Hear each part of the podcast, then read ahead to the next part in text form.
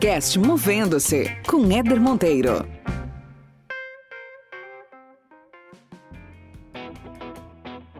Eu lembro que o meu sonho era pegar um ônibus para ir estudar, sabe? Tipo, depois que eu comecei a trabalhar, né, com vendas, eu comecei a ver que eu era bom em me relacionar com pessoas.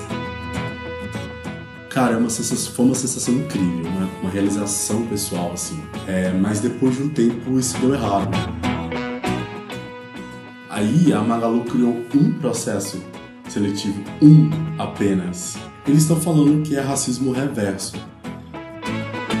E hoje a percepção que eu tenho de tudo isso, de tudo que eu passei, é que na verdade nada deu errado. Tipo, aconteceu o que tinha que acontecer, eu precisei ter essas experiências para ser quem eu sou hoje.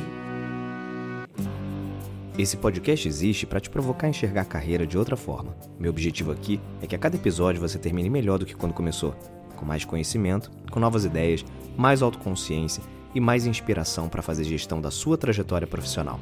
Aproveite e acompanhe a gente lá no Instagram, movendo-se, sem o hífen. Vamos junto nessa jornada!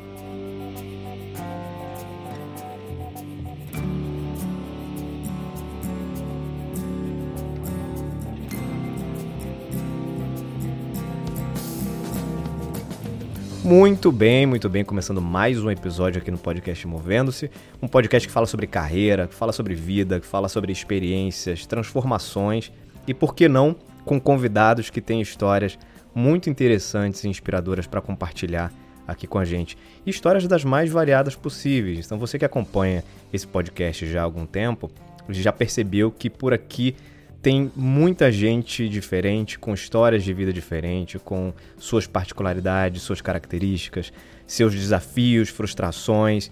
E é isso que faz com que a gente reflita, com que a gente olhe e acolha aquilo ali como um exemplo e como algum tipo de referência para tomar algumas decisões ou simplesmente é, adquirir algum tipo de ideia para você conduzir a tua trajetória, a tua vida profissional. E eu tenho um cara aqui que eu primeiro queria agradecer é, eu, eu costumo sempre pedir indicações para pessoas que eu conheço para que me tragam histórias, me tragam uh, sugestões de pessoas que são interessantes para conhecer e para trazer aqui, para compartilhar um pouco das suas experiências, das suas carreiras. E eu queria agradecer a Fabi, a Fabi Pereira, que é uma amiga e que me indicou esse convidado aqui. A gente vai, ele vai contar um pouquinho da onde surgiu esse, esse convite que é o Ronaro Soares. Ronaro, obrigado, viu, querido? Obrigado por estar aqui fazendo parte da história desse podcast. Prazer falar contigo.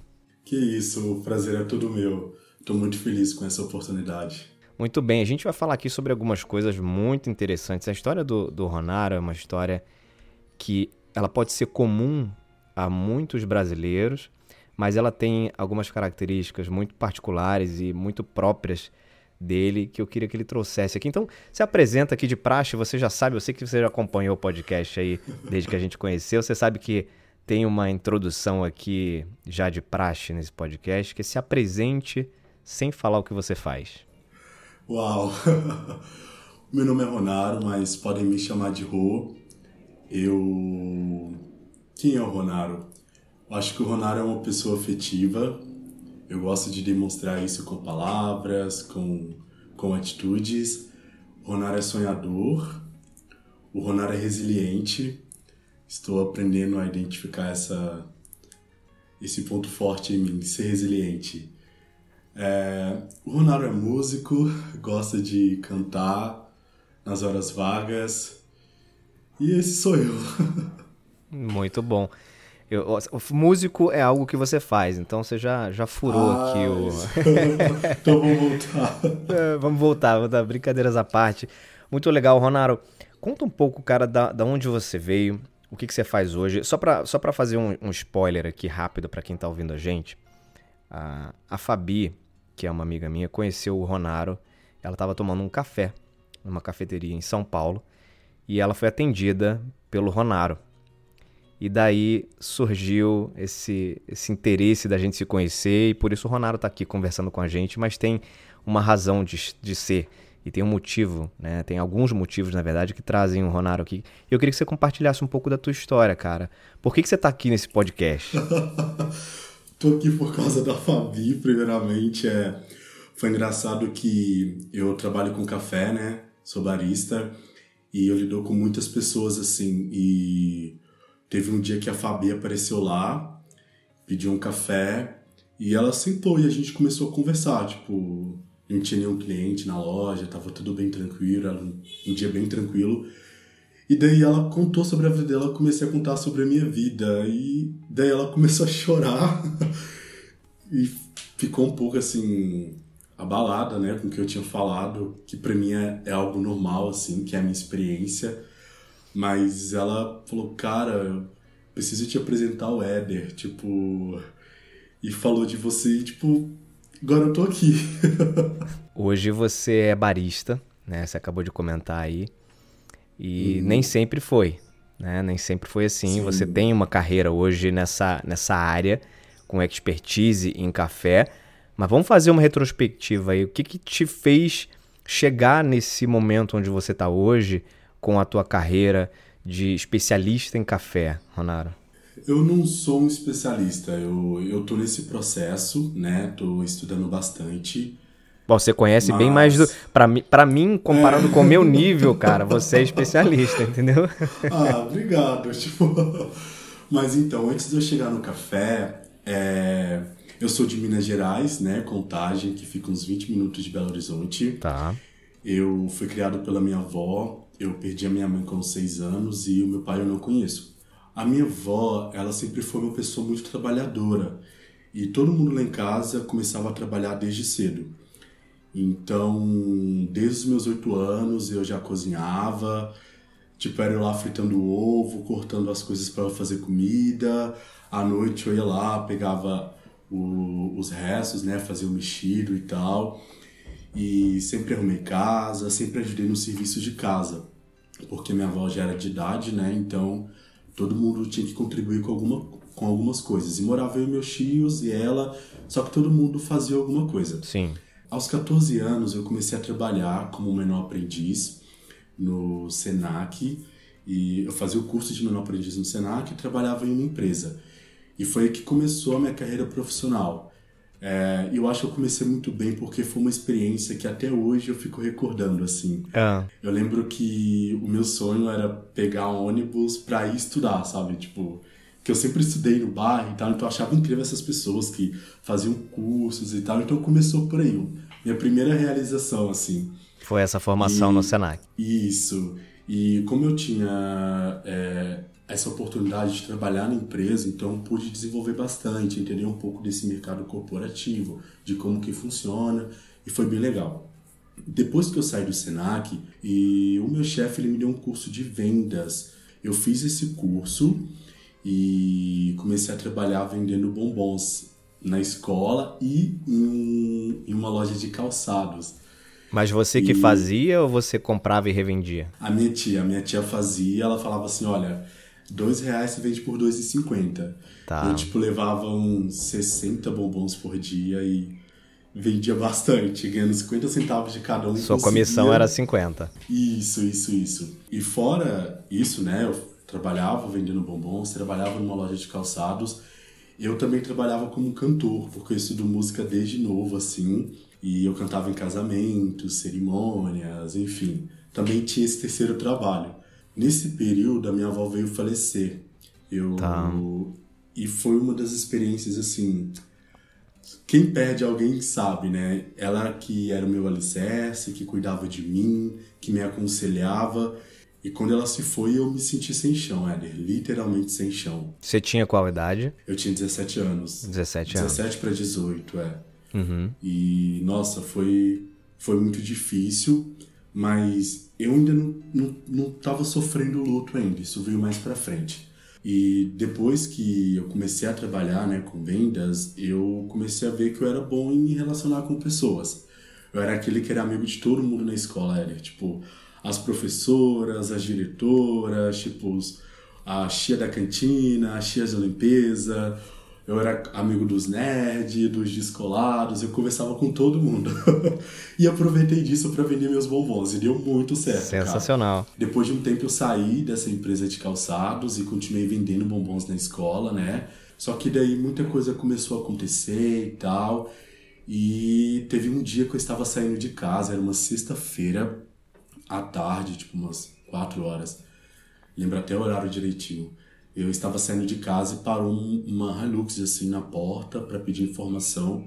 E essa mulher me conhecia de umas apresentações de música que eu tinha feito. Uhum. Tipo, ela, ah, eu te conheço, eu vi você cantando e tal. Pra onde que você tá indo? Eu falei, ah, eu tô indo pra tal lugar. Ela foi me oferecer uma carona. Tava ela e o esposo dela no carro. E entrei no carro e fui. E nesse percurso, nós começamos a conversar. E ela começou a me questionar se eu teria vontade de fazer faculdade. Eu Tá. já tinha formado no ensino médio, né? É, eu vendia bombom, ainda vendia na escola, que eu ia pra porta e tal, para poder vender, mas não estudava mais. E ela começou a me questionar se eu queria, é, por que, que eu não entrava para faculdade e tal. Eu falei que não, que eu queria continuar, né, com a minha carreira de músico, porque eu cantava em alguns casamentos, fazia algumas apresentações e que tava ok assim.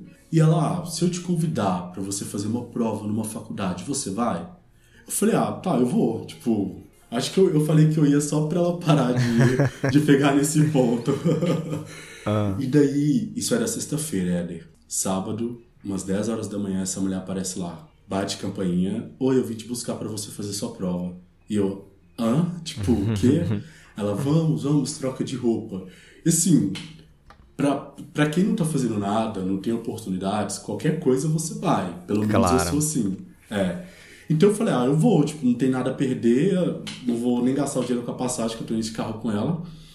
E fui. E chegando na faculdade, eu nunca tinha entrado numa faculdade e foi, foi, foi legal, tipo, entrar, ver o prédio, tipo, ver os alunos e tal.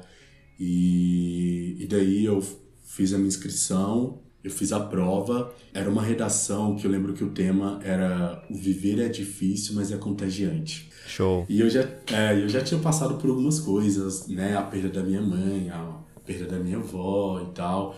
Aí Ou eu- seja, ali era um recado quase pra você, né?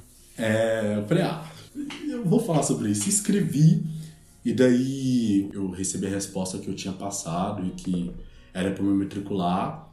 E essa mulher, ela falou, não, você vai fazer faculdade. Tipo, e eu, não, tipo, não, nem sei o que eu vou fazer. Ela, ó, você tem duas opções. Ou você faz medicina ou você faz enfermagem. Ah, E a, e a forma que você vai pagar vai ser pelo FIES. Fica tranquilo. Eu falei, ó, se eu ver sangue eu vou desmaiar. Então eu vou fazer enfermagem porque qualquer coisa eu troco. É mais fácil que medicina, né? E é mais barato também. É, Então, cara, eu fiz a minha matrícula na loucura, tipo, menos de 48 horas que eu tinha conhecido ela, tipo, já tava, tipo assim, na faculdade aham. me matriculando. Cheguei em casa, oi gente, a, a partir de segunda eu sou universitário. Todo mundo, quê? Como assim? Vou fazer enfermagem. Todo mundo ficou assim, chocado, né? Tipo, ah, você não tem nada a ver com isso, tipo, você não tem experiência nenhuma com isso. Só que daí eu comecei a estudar, eu comecei pelo FIES e, cara, deu muito certo. Tipo, com três meses eu já era líder de turma, eu já fazia parte da equipe de eventos da, da faculdade. Ou seja, aquela sua característica lá de se relacionar com todo mundo desde o colégio começou também a contar na, na, na universidade. Isso, isso mesmo. Já conheci os professores, é, as minhas notas eu me esforçava bastante, né? Porque eu percebi que essa era a minha oportunidade. Sim. E quando você começa, né? Tipo, igual uma faculdade de enfermagem, você não começa direto vendo sangue, etc. Você começa pela parte celular, pela parte de anatomia. Então, eu tive todo um preparo antes de chegar nessa parte. Antes de que é o- chegar no sangue, né? é, que é o sangue. E ok, tava dando tudo certo. É, depois de um tempo, uma professora, ela gostava de mim, ela falou, olha, vou te dar uma oportunidade de emprego no hospital, no administrativo, e eu fui. E na faculdade também, tipo, fazendo parte da coordenação de equipe de eventos, eu comecei a me des- desenvolver esse meu lado, de me relacionar com as pessoas, de me comunicar, de montar, tipo, quando você tem uma ideia, você quer montar, tipo, um projeto, você monta, como apresenta. Então foi muito legal essa experiência. Então imagina eu, Ronaro, tipo, vivendo intensamente a faculdade, literalmente de segunda a segunda, trabalhando no administrativo de um hospital. Cara, eu tava realizando um sonho. tipo, Sim, imagino. eu venho de uma família mais simples, né? Graças a Deus nunca faltou nada, mas a minha família é simples e tudo que nós conquistamos, que eles conquistaram é com muita dignidade. Então, ter, ter essa ascensão, né, tipo de, cara, eu estou numa, numa faculdade, cara, é uma sensação, foi uma sensação incrível, uma, uma realização pessoal, assim. É, mas depois de um tempo isso deu errado. Teve um problema no meu FIES e eu acabei perdendo a minha bolsa. E eu já estava nos dois anos, dois anos e meio de faculdade. E, cara, foi horrível. Eu lembro que ia para acontecer um evento na faculdade que eu estava ajudando a coordenar, um evento de urgência e emergência. E uma da, das enfermeiras, né, que nos acompanhava, ela falou assim: Rô, então, você não vai poder continuar com a gente porque para você estar tá aqui, você precisa estar matriculado na faculdade. E você está trancado por causa dessa situação do FIES. É isso, tipo, a gente gosta muito de você, mas a gente precisa se resguardar também. E, cara, eu peguei as minhas coisas, eu saí da faculdade chorando. Tipo, fui na rua chorando, chorando, chorando. Tipo, falei, cara, eu não acredito que eu batalhei tanto, eu lutei tanto para isso. Eu dei a mim, tipo, o meu sangue, assim, para isso desmoronar, assim, sabe? Tipo, e tem tanta gente lá que às vezes não se esforça tanto, sabe? E tá lá. Por quê? Tipo, que isso tá acontecendo comigo? Para você era a grande oportunidade da sua vida até então, né? Sim, era o que eu tinha para sair da minha situação de vida, para conseguir, tipo, ter ter é, uma ascensão não só como pessoa, mas no mercado de trabalho. Sim, enfermeiro, sim. conseguir morar sozinho, ter a minha independência. É o início da tua carreira ali, né? É. E cara, deu errado e não foi por minha causa. Tipo, eu tentei, eu tentei, eu tentei, mas não deu certo. Foi uma questão do FIES que estava acontecendo na época, mas tudo bem. Depois que, que eu passei dessa experiência, fiquei muito mal.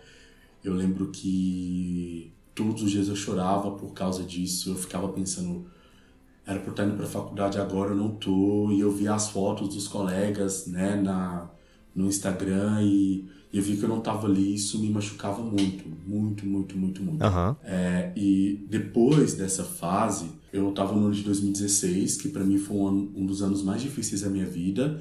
E em 2016 eu comecei a viver o luto da minha avó. Porque eu me vi novamente sem chão, né? O meu sonho tinha dado errado e eu não tinha ninguém ali para para contar isso, para pedir ajuda e a pessoa, né, que que era responsável por isso era minha avó, ela não estava ali mais. Então eu comecei a ficar mal e eu lembro de até ter pensamentos suicidas, porque, sei lá, às vezes dói muito e, e a gente não aguenta mais aquilo, sabe? Mas uhum, uhum. que bom que eu não fiz aquilo. Eu lembro que eu estava dormindo num colchão no chão, assim, no meu quarto e antes de dormir eu ficava olhando pro teto eu ficava tentando ver alguma forma de sair da minha situação, de conseguir voltar a estudar, só que, cara, eu via zero expectativa de vida, tipo, zero chances de sair daquela situação porque não entendi, tinha dinheiro, entendi. orientação e enfim. E é uma, o, o Ronaro, só fazendo um, um, pegando um gancho no que você está falando aí, isso é uma realidade comum a muita gente, né? Sim. Você traz um, um exemplo e traz uma história de algo que é comum a milhares de, de brasileiros. Tem é. muita gente que, que passa, claro que guardadas as devidas proporções e, e experiências é, distintas, mas tem muita gente que passa por momentos como esse de, de não se encontrar, de buscar uma alternativa, de eventualmente perder o chão, ou porque perdeu alguém né, que era uma, um pilar importante ali na família. Então, o que você está trazendo aqui certamente é comum a, a muita gente. E que bom que você está compartilhando um pouco disso. É, a gente se apega a coisas, né? A gente se apega a pessoas, a gente se apega ao trabalho, a gente se apega aos estudos. E todas essas coisas, elas. É, é como se fosse a nossa identidade. Eu até achei interessante no começo quando você pediu para eu me apresentar sem falar a minha profissão. Uhum. Porque eu acho que no, no final de tudo, esses somos nós, né? Sim. E voltando agora para esse momento de hoje que a gente está vivendo, as coisas elas, elas estão mudando. E as pessoas que estão se apegando a trabalho, né, e acabam perdendo, estão sofrendo muito, porque, tipo, não entende que o Ronaro não é o Ronaro cantor, não é o Ronaro é, barista, mas é o Ronaro, tipo, com suas qualidades, com seus defeitos, um ser humano. Sim, né? sim, sim. Que tá aí pra evoluir. E aí, como é que foi essa história? Você, você viveu esse luto de 2016, que imagino que tenha sido é, uma fase até importante, né, para você entender algumas coisas, aceitar algumas outras coisas. E quando é que surgiu a virada nisso aí? Nesse tempo eu fiz um curso de técnico de personal styler e um curso de social media para aprender, falar, ah, vou fazer alguma coisa para né, tentar sair dessa. E aí apareceu a Érica. A Érica era uma amiga que eu tinha antigamente. Nós não éramos tão próximos porque ela ela tinha outra realidade de vida, enfim. Mas eu frequentava uma igreja e teve um dia que ela deu uma palestra lá com o pessoal da Pretobras. E ela falava muito sobre essa questão de sonhos, né? Tipo, foi uma palestra motivacional. E uhum. isso me, me tocou de uma forma assim, uau, tipo, ainda tenho esperança, sabe? E eu comecei a admirar muito ela, porque ela já era formada na faculdade, já tinha pós-graduação, era a pessoa que eu queria ser, sabe? Sim, eu falava, nossa, eu quero ser tipo ela, assim. E você vê, né, o, o Ronaro, você vê como. Eu sempre falo isso, na verdade, desde que eu comecei a me envolver com a organização dos eventos de palestra, do, do TEDx, eu, eu costumo dizer que palavra tem poder. Né? A palavra tem poder Sim. e muito mais do que a gente imagina. O podcast está aqui também para isso. Né? A minha intenção com o Movendo-se é de fato trazer inspiração através da palavra, seja minha, seja dos meus convidados.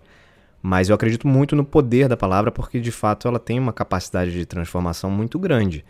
É, só depende é, de tocar a pessoa certa no momento certo. E você foi tocado, né? Éder, total. Tipo, a palavra tem poder. Eu tô aqui assim, já cheio já de.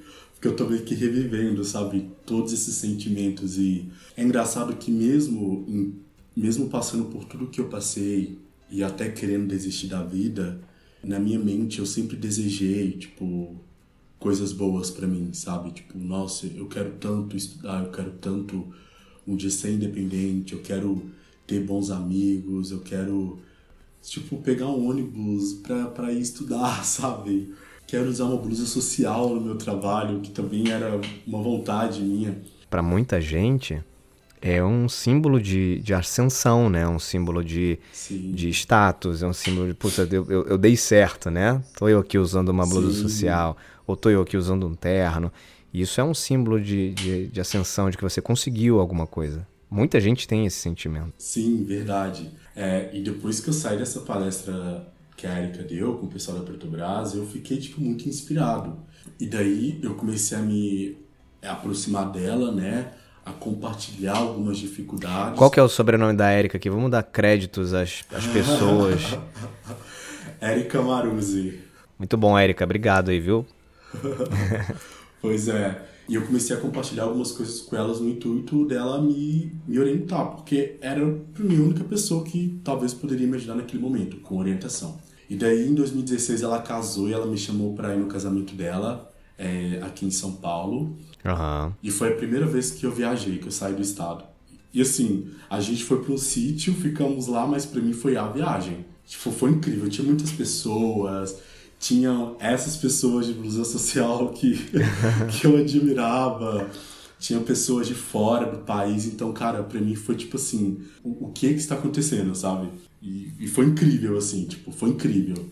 Foi lindo o casamento dela, aí nós voltamos, ela continuou morando em, em Contagem, né, Minas Gerais, e a gente se reaproximou, assim. Ela começou a participar mais da minha vida, eu comecei a participar da vida dela comecei a frequentar a casa dela e em 2017, no comecinho assim, janeiro, ela me chamou para vir para São Paulo de novo. E daí eu vim para São Paulo com ela e com algumas pessoas da família dela e fiquei aqui nove dias e quando eu voltei, é, os pais delas me chamaram para jantar com eles na casa deles e no final do jantar a Ângela, que é a mãe da Érica, me chamou para conversar. Então a gente foi para um, uma sala lá do apartamento e ela falou: Olha, Ronaro, eu, a gente entende algumas dificuldades que você tem e eu quero te fazer um convite. Eu quero que você venha morar com a gente. Uau. Isso foi tipo, cara, eu fiquei tipo assim, olhando para ela e ela falando e a sensação, eu lembro que eu meio que tremia assim inteiro, sabe? Parecia um espasmo nervoso assim.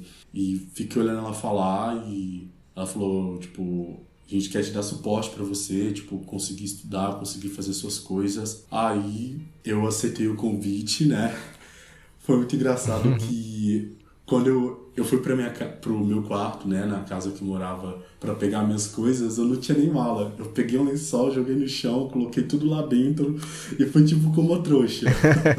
lembrei lembrei do, do Chaves saindo com aquela aquele cabo de vassoura com a trouxinha atrás. Verdade, sim.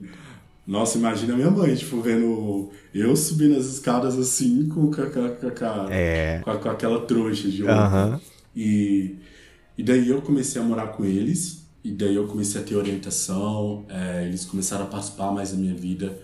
E só o fato de eu ter um lugar seguro para voltar depois do meu trabalho, sabe? De poder pedir um conselho, tipo, de de, de ter uma estrutura mínima, né? De poder comer bem, tipo, ter uma cama bacana para dormir. Cara, isso tudo já me ajudou muito a conseguir prosseguir.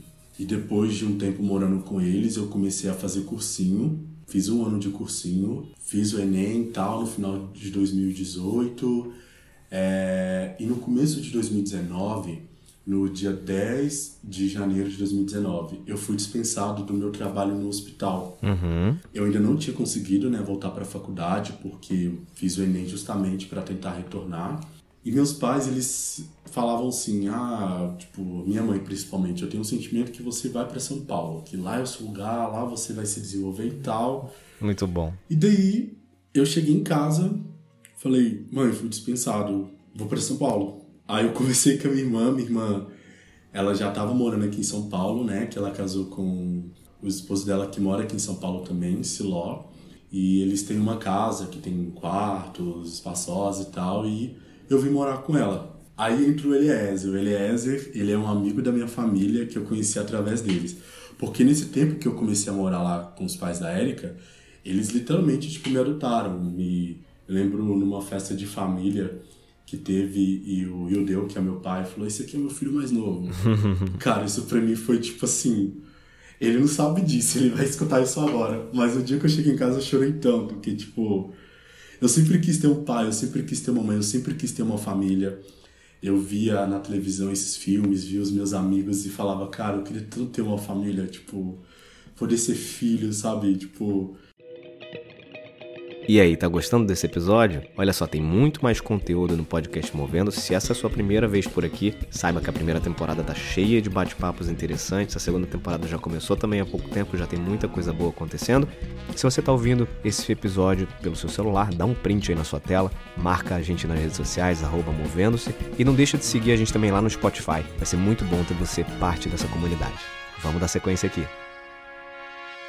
Um ato que aparentemente é tão simples, né? Tão simplório para você, significou muito. Muito, sim. Nossa, e até hoje, quando eu falo disso, eu fico muito emocionado. É... E eu vim para é, eu conheci o Eliezer.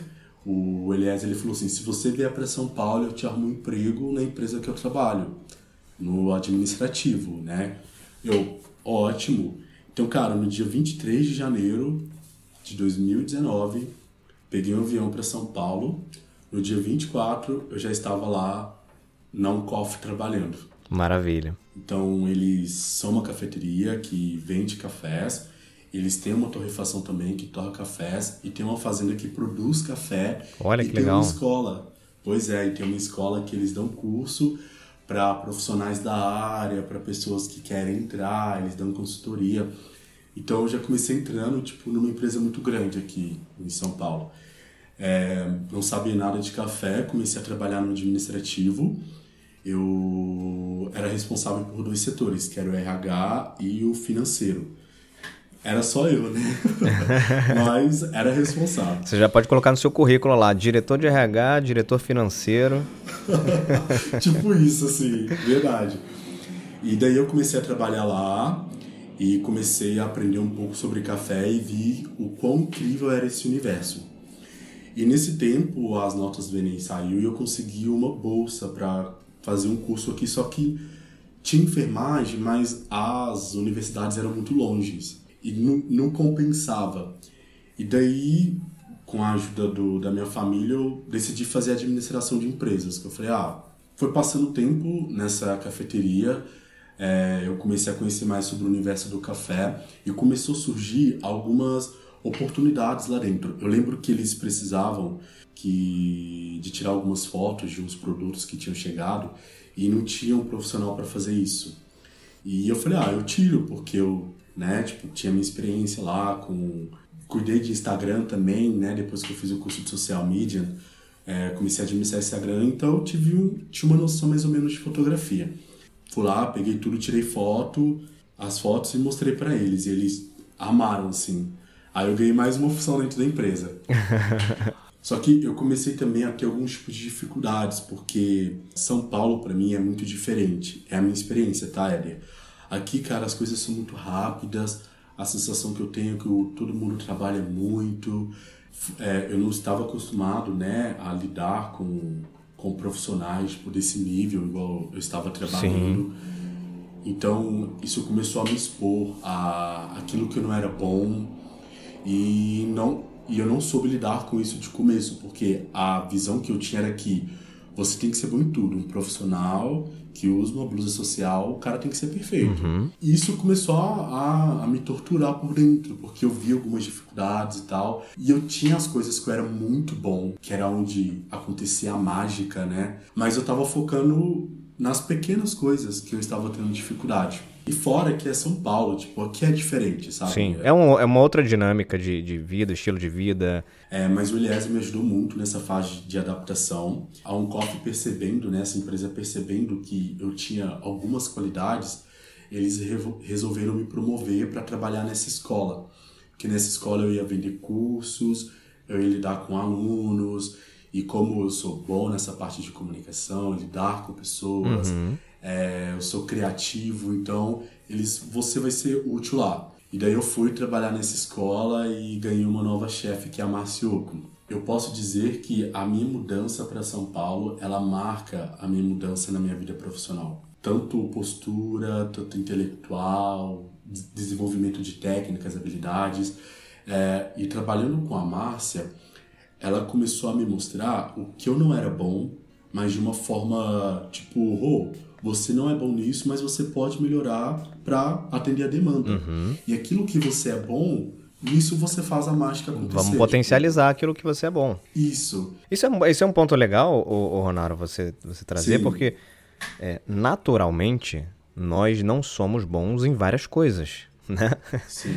ninguém é, Sim. ninguém consegue ser bom em tudo. A gente vai ter ali Sim. alguns aspectos que vão ser um pouco mais desafiadores, digamos assim, uhum. mas tem outros que são as nossas referências, as nossas qualidades e é aí que a gente tem que potencializar. Mas certamente não ser bom em algo é mais do que normal, né? Sim. Agora eu sei disso. naquela, que, naquela ocasião. É, eu não sabia disso, então foi muito difícil. E eu sou ansioso, só que aí a Márcia começou a me apresentar algumas ferramentas, que é a meditação, mindfulness, que me fazem a estar presente, a, a perceber tudo o que está acontecendo e lidar com isso da melhor forma, Muito sabe? legal. Que é, que é consciente. E eu comecei a estudar sobre café, fiz muitos cursos, eu comecei a ter a oportunidade de dar algumas aulas, alguns workshops, é, e eu comecei a dar o CUP também. O CUP é um processo de análise sensorial que é onde os provadores profissionais eles usam para avaliar o café de forma holística. Avaliar doçura, Aí você quer falar para mim que você não é especialista, né, cara? Ah!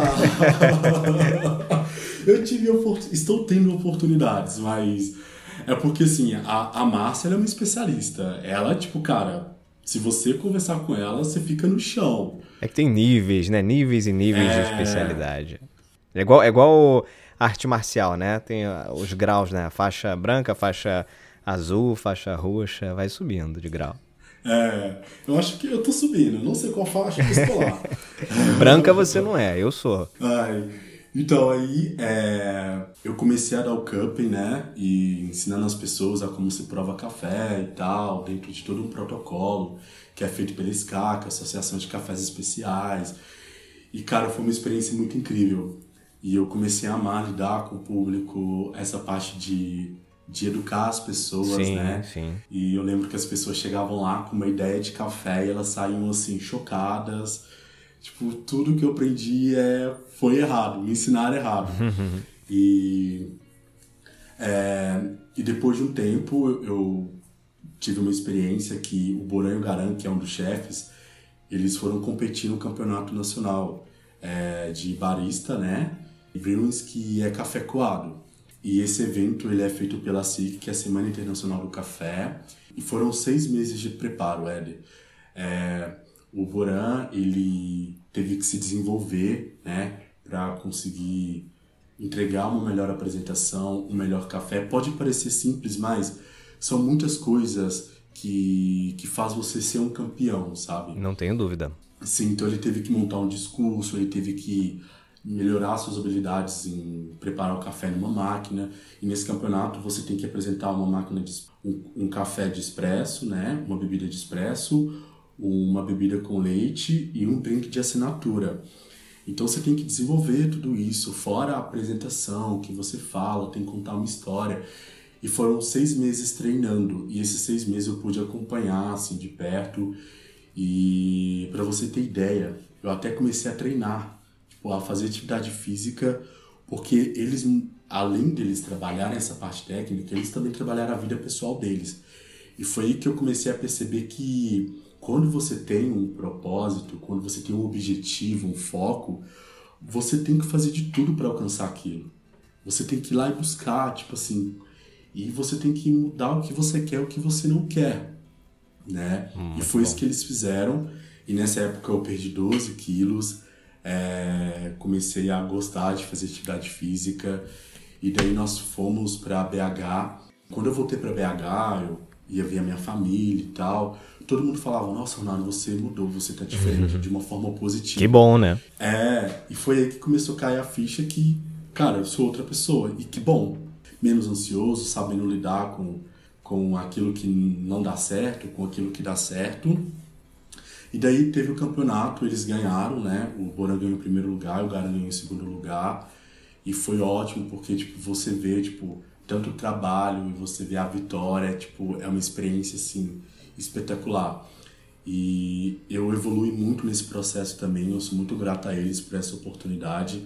Depois eu saí dessa empresa, né? Mas hoje ainda continuo trabalhando com café, mas não lá. E hoje a percepção que eu tenho de tudo isso, de tudo que eu passei, é que na verdade nada deu errado. Tipo, aconteceu o que tinha que acontecer, eu precisei ter essas experiências para ser quem eu sou hoje. E é incrível que você percebe que o quanto resiliente nós somos, essa nossa capacidade de se adaptar. Falo principalmente nesse momento agora que a gente está vivendo, sabe? Que as coisas estão mudando. Então, assim, hoje eu tenho menos medo de errar, eu tô mais consciente, tô mais ciente do que eu sinto, das coisas que estão acontecendo, dos meus pensamentos. Então eu consigo lidar com isso de uma forma melhor. E hoje eu sou outra pessoa, cara, tipo, sou outra pessoa. Muito legal. E talvez, tipo, eu, eu contei toda essa história, mas o que eu queria falar, né, com quem tá escutando é que elas não venham ter medo das mudanças, que elas possam aceitar esse processo, que algumas coisas portas vão se fechar, outras portas vão se abrir. Às vezes a gente vai se encontrar em momentos que a gente não consegue enxergar além daquilo. Mas, cara, vamos permanecer firme porque as coisas acontecem. Tipo, a minha vida, ela é uma prova disso. E que bom que eu não desisti no passado, porque hoje eu tô aqui eu sei que valeu a pena, sabe? Maravilhoso, maravilhoso. E, e, e agora, cara, você traçou essa, essa carreira, eu sei que esse, você tem um lado de, de generosidade muito grande, a gente conversou né, um pouco nos bastidores já. Quais são teus planos daqui para frente quando você olha a tua vida transformada, como ela foi transformada de fato, e olha para o futuro, o que, que você quer? Hoje eu estou feliz trabalhando com café, estou muito feliz mesmo e estou me sentindo realizado. Eu tenho vontade de terminar minha faculdade de enfermagem mas eu estou focando no agora, né, no, no que está acontecendo agora. Mas quando eu penso no futuro, eu sinceramente eu, eu não consigo me ver fazendo algo, tipo, ah, eu vou estar trabalhando com isso. porque eu tenho a plena percepção que as coisas mudam. Eu estou aqui agora, e aqui agora eu estou trabalhando com café, tô feliz e tal, e isso pode mudar e tá tudo bem. Eu estou aberto às mudanças. Mas eu me vejo criando oportunidades para outras pessoas. Pode parecer, tipo, um pouco clichê ou aquela frase de, sei lá, de efeito, mas não. Hoje eu entendo que eu tive oportunidades, eu, eu tive uma vida difícil, mas que também foi repleta de oportunidades, de pessoas que me ajudaram a passar por tudo isso, porque eu não estou aqui porque só por mim, mas porque eu tive mães, muitas mães, muitos pais, muitos amigos, muitos irmãos que contribuíram para eu estar aqui hoje. Eu sou muito grato por todo mundo que me ajudou, por todo mundo que me incentivou, que me deu oportunidades. Mas hoje eu percebo que eu não posso ficar com tudo isso, que eu preciso arrumar uma forma de compartilhar isso com as pessoas e de alguma forma é, criar, né, ser ponte, tipo dar oportunidade para essas pessoas. O mercado do café, né, ele é um mercado amplo assim, tem vários tem vários tipos de profissionais. E hoje eu tenho o SOS Café, que é um Instagram onde aonde eu ensino as pessoas sobre café, né? É, pessoas que às vezes não têm condições de pagar o curso, que quer aprender mais, mas não sabe por onde começar. Então, nesse Instagram eu, eu consigo fazer isso. É, consigo ajudar essas pessoas a entender mais sobre esse universo. E um dia, se eu puder, eu quero tornar isso mais estrutural, sabe? Com aulas, alcançar principalmente essas pessoas de periferias que, que sofrem muito com recursos, com oportunidades, é, pessoas negras, né? Tipo, pessoas pretas, assim, homens, mulheres, que sofrem por uma questão estrutural que eu sofri Hoje eu tenho essas oportunidades, mas eu quero ajudar essas pessoas, sabe? Então, quando eu me vejo, meu futuro é isso, sendo ponte, ajudando essas pessoas. Que legal, cara. O, o Ronaro, você teve muita oportunidade, isso, isso é maravilhoso, né? Por isso você tá aí. Você é um jovem, um jovem negro que tem uma vida, teve uma vida simples, como muitos outros jovens negros, homens, mulheres, enfim, no Brasil. Essa semana a gente teve uma polêmica grande aí nas redes sociais em função da divulgação de duas empresas, um, a Magalu, Magazine Luiza e a Bayer, se não me engano, que divulgaram que nos seus programas de trainee só uh, poderia se candidatar negros. Uhum. Isso criou muita polêmica no mercado. Eu não vou entrar aqui na polêmica em si. Para quem não, não acompanhou, dá um Google aí que tem muita notícia nas redes sociais. Mas eu queria conhecer a tua opinião, cara. A opinião de quem é, tem esse lugar de fala e de quem vive na prática os desafios é, de ser um jovem negro no Brasil em busca de seu, seu lugar no mercado de trabalho, de seu lugar na construção de uma carreira digna com as mesmas oportunidades que outras pessoas privilegiadas acabam tendo. É. Cara, isso me deixou um pouco chocado, tipo, quando eu li isso que estava gerando polêmica, né? Eu fiquei muito feliz com com que a Magalu, com que a Baré está fazendo. Eu acho extremamente extremamente importante porque eu vou falar a minha experiência, tá, Eder? Claro. Na, na minha família, com certeza a minha a minha bisavó, tataravó, foi filha de escrava. E a minha avó, para você ter ideia, minha avó ela foi abandonada na rua pela mãe dela e ela viveu na rua até os 16 anos. E aos 16 anos ela foi adotada, foi morar com uma família onde ela tinha que trabalhar para ter as coisas. E daí ela conheceu meu avô, ela casou ela teve filhos. E aconteceu algumas coisas, ela separou e foi morar na rua debaixo de uma ponte, grávida e com filhos e um prefeito deu um terreno para ela. Através disso, ela conseguiu construir uma casa e ela falava que sempre que ela tivesse a oportunidade de ajudar alguém, que ela iria fazer isso. E no final das contas, a minha casa virou uma creche. A minha avó teve mais de 100 filhos adotados. Que maravilha. Ernestina Soares da Silva. E assim, tudo que a gente tinha tinha que ser compartilhado. Mas quando a gente entra nesse assunto, a gente precisa entender uma coisa estrutural. Né? Você pega a minha avó, né, que veio criado na rua. Eu cresci sem pais, então eu, eu não pude é, não trabalhar para estudar, porque eu perdi minha avó com 17 anos, eu trabalho desde os meus 14, ajudo em casa desde os meus 8. A minha idade de vida é essa. Eu tenho muitos amigos que, tipo assim, tiveram uma estrutura familiar perfeita e só foram trabalhar depois que formaram, tipo aos 23, 24 anos. E nesse período fizeram um cursinho, fizeram um intercâmbio, tiveram um milhão de oportunidades que, tipo, Perfeito. eu não tive. Aí, como que você quer? Eu, eu me considero alguém esforçado, eu me considero inteligente, tipo, eu, eu me considero assim. Como que eu vou competir com um cara desse, Éder? Tipo, e não é porque eu sou incompetente, é porque eu não tive essas oportunidades, sem esse dúvida, privilégio, né, que está na mão das pessoas brancas. Quando você olha as 500 maiores empresas do Brasil, é, 43%, quando tem essas oportunidades de training, né, 43% desses candidatos são negros e pardos. Só que só apenas 4,7% são contratados. E o restante são todos de pessoas brancas. Uhum, uhum. Eu moro, tipo, a 3 minutos da Faria Lima. E quando eu ando por aqui, são só pessoas brancas. Tipo, uhum. aí a Magalu criou um processo seletivo. Um, um né, cara? Apenas. Um. Olha, olha um. quantas vagas de trabalho existem, quantas empresas grandes existem no Brasil aí por causa de um processo seletivo. Sim. Dois, no caso lá um da Bayer processo, também, né? É, dois processos. Eles estão falando que é racismo reverso. Caraca. E, e quando você vai olhar Isso é muito números, surreal, cara.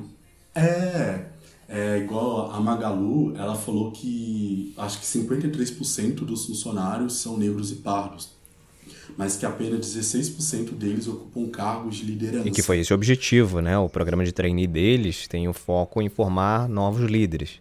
Então, a, o objetivo foi trazer diversidade também mais para cima da pirâmide, né? Porque o que acaba acontecendo é que muitas empresas que têm o discurso da diversidade, sim, promovem uh, a inclusão, o que é ótimo, mas quando você vê a realidade é que as pessoas estão ali na, na base, né? Em posições na base da pirâmide dentro daquela organização.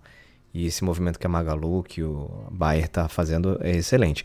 Eu, eu, eu vejo isso, Ronaldo, de forma muito simples, cara, e, e reforçando uhum. o que você falou, né? A, a questão é que o ponto de largada é diferente. Quando você Sim. coloca essas pessoas, os negros, brancos, pardos, enfim, é claro que tem histórias e histórias, mas em geral, em geral, quando você coloca lado a lado, é, o ponto de largada é diferente. É o que você falou, como é que Sim. você vai competir com alguém que estudou nas melhores escolas, alguém que teve uma situação familiar mais estável, alguém que viajou para fazer intercâmbio, alguém que fez cursinho. Na hora que você bota ali para começar a corrida, essa pessoa já está lá vários, vários passos lá na frente. Então por isso que eu falo Sim. que o ponto de largada é diferente. Então, se o ponto de largada Sim. é diferente, é simples. Não é justo.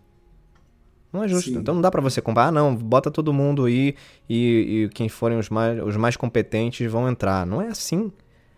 Não é assim porque já não, já não era assim lá atrás, no ponto de largada, entende? Então Sim. eu vejo isso de forma é, muito simples nesse sentido, de que as pessoas precisam entender que os ponto, o ponto de largada é diferente. Eu acho que tudo é transformado, tudo que é transformado começa com uma revolução, com uma atitude diferenciada. Total. E é isso que a Magalu, a Bayer está fazendo. Eu sei que não vai resolver todos os problemas, mas já é alguma coisa. Isso vai fazer muita diferença na vida desses negros, tipo, que, que vão prestar para esse para esse treinamento, que vão conseguir alcançar esses cargos e vão conseguir inspirar outras pessoas. E eu tenho certeza que a maioria dessas pessoas, né, que vão estar lá, elas tiveram um, uma história muito parecida com a minha, tipo, não tão distante. E eu acho extremamente positivo, eu acho que é o que, é o que tem que acontecer mesmo, tipo, essa reparação. E porque nós somos capazes, cara. Tipo, eu como homem negro, eu sou eu sou bom, eu sou eficiente, eu sou inteligente. É só me dar as oportunidades e ferramentas. Isso aí. Isso aí. Porque isso às vezes eu não tenho acesso, mas se você me dá, eu consigo me desenvolver.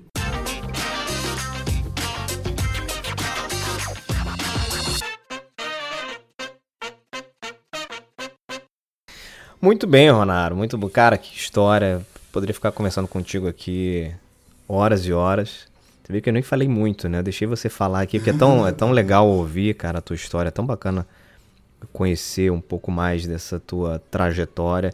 Que, de novo, né? Repito, é comum a tanta gente, mas poucas Sim. têm voz, né? Poucas compartilham Sim. isso. E que bom que você está aqui compartilhando isso com a gente. Mas vamos para a parte final desse nosso bate-papo, que está muito bom. E vou te fazer algumas perguntas aqui. Na verdade, a primeira coisa que eu queria é, te pedir aqui para a gente entrar no momento movendo-se. Então, eu queria que você indicasse algum livro, documentário, filme, podcast, enfim, qualquer conteúdo que tenha te marcado nesses anos aí que você acha interessante divulgar para quem está ouvindo a gente. É, eu quero indicar o filme Black King, que é o filme que a Beyoncé lançou recentemente. É, e esse filme ela traz muito muita ancestralidade, mas ela mostra como que o homem preto, a mulher preta era antes da escravidão, né? Hum. Tipo, e ela resgata o, essa nossa percepção de quão incríveis nós somos, porque eu só conhecia a história do racismo, é o que a escola ensina e tal, e, e isso acaba, de uma, de uma certa forma, nos desencorajando, nos, nos fazendo nos sentir incompetentes. E, e esse filme, cara, me, me inspirou completamente, me, me mostrou que eu sou capaz, que, sabe, que isso está em mim, que isso faz parte de mim.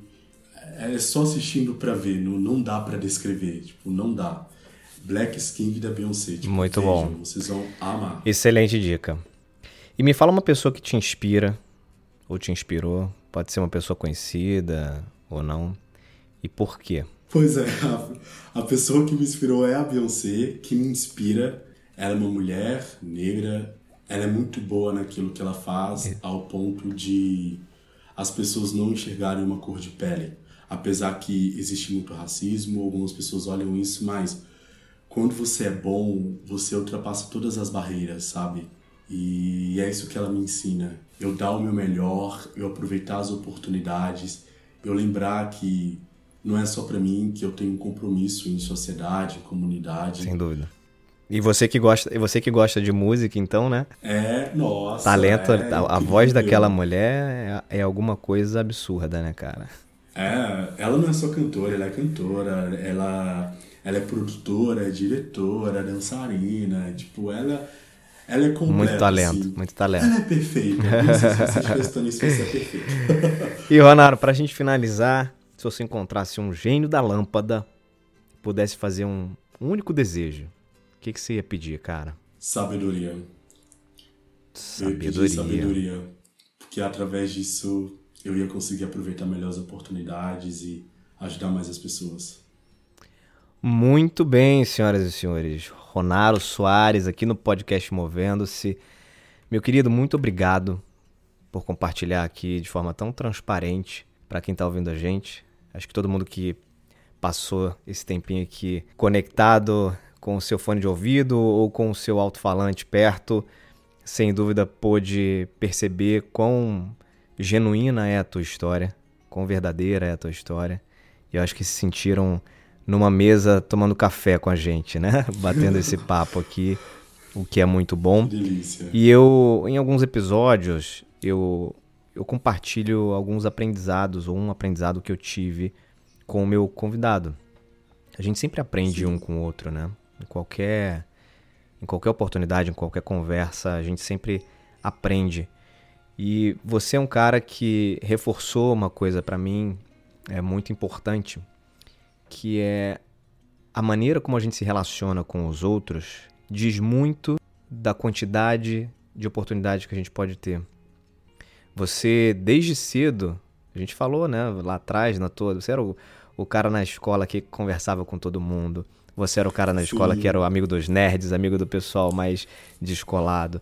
Você na universidade, Sim. quando você entrou, começou a fazer enfermagem, você já começou também a conhecer todo mundo, os professores, líder de turma, líder de festa, etc.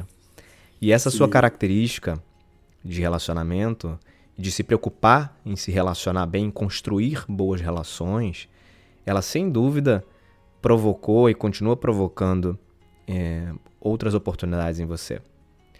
Uh, o fato de estarmos aqui conversando aconteceu porque você começou a se relacionar com a Fabi, né? Que é uma amiga minha. Então, isso vai acontecendo ao longo da sua vida e eu só queria reforçar esse aprendizado para quem está ouvindo a gente.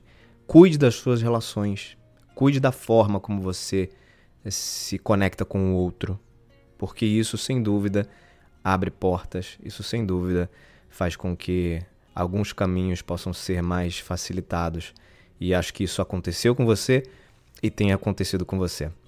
Então, queria te agradecer muito. Prazer falar contigo aqui. Espero que a gente se encontre em breve para tomar um café e você me ensinar mais um pouco aí dessa arte barista. Fechado? Combinado. Obrigado pela oportunidade, Éder. Fabio, obrigado por ter sido point, né? Obrigado a todo mundo que contribuiu por estar aqui onde eu estou hoje. Se vocês quiserem acompanhar mais sobre a minha vida, a minha história, meu Instagram é Ronaro Soares. O meu Instagram de café é SOS Café e meu LinkedIn é Ronaldo Soares. E, ó, eu te ensino de café e você me ensina de churrasco, tá? Ah, muito bom? Você, você é um especialista na área. Fechado, vamos, cara. Vamos fazer essa pergunta. Fechado. A gente faz o seguinte, a gente marca um churrasco, chama a Fabi lá, as famílias todas, marca Sim. um churrasco e depois, no final do churrasco, faz um café daqueles. Ai, perfeito. Fechou. obrigado. Obrigado, meu querido. E vocês aí, obrigado pela audiência de sempre. Continue conectados com o podcast Movendo-se, com outros episódios, outras resenhas, muito bate-papo de qualidade por aí. E se conecte lá nas redes também, arroba Movendo-se tudo junto. A gente vai ficando por aqui. Beijos e abraços. Até mais.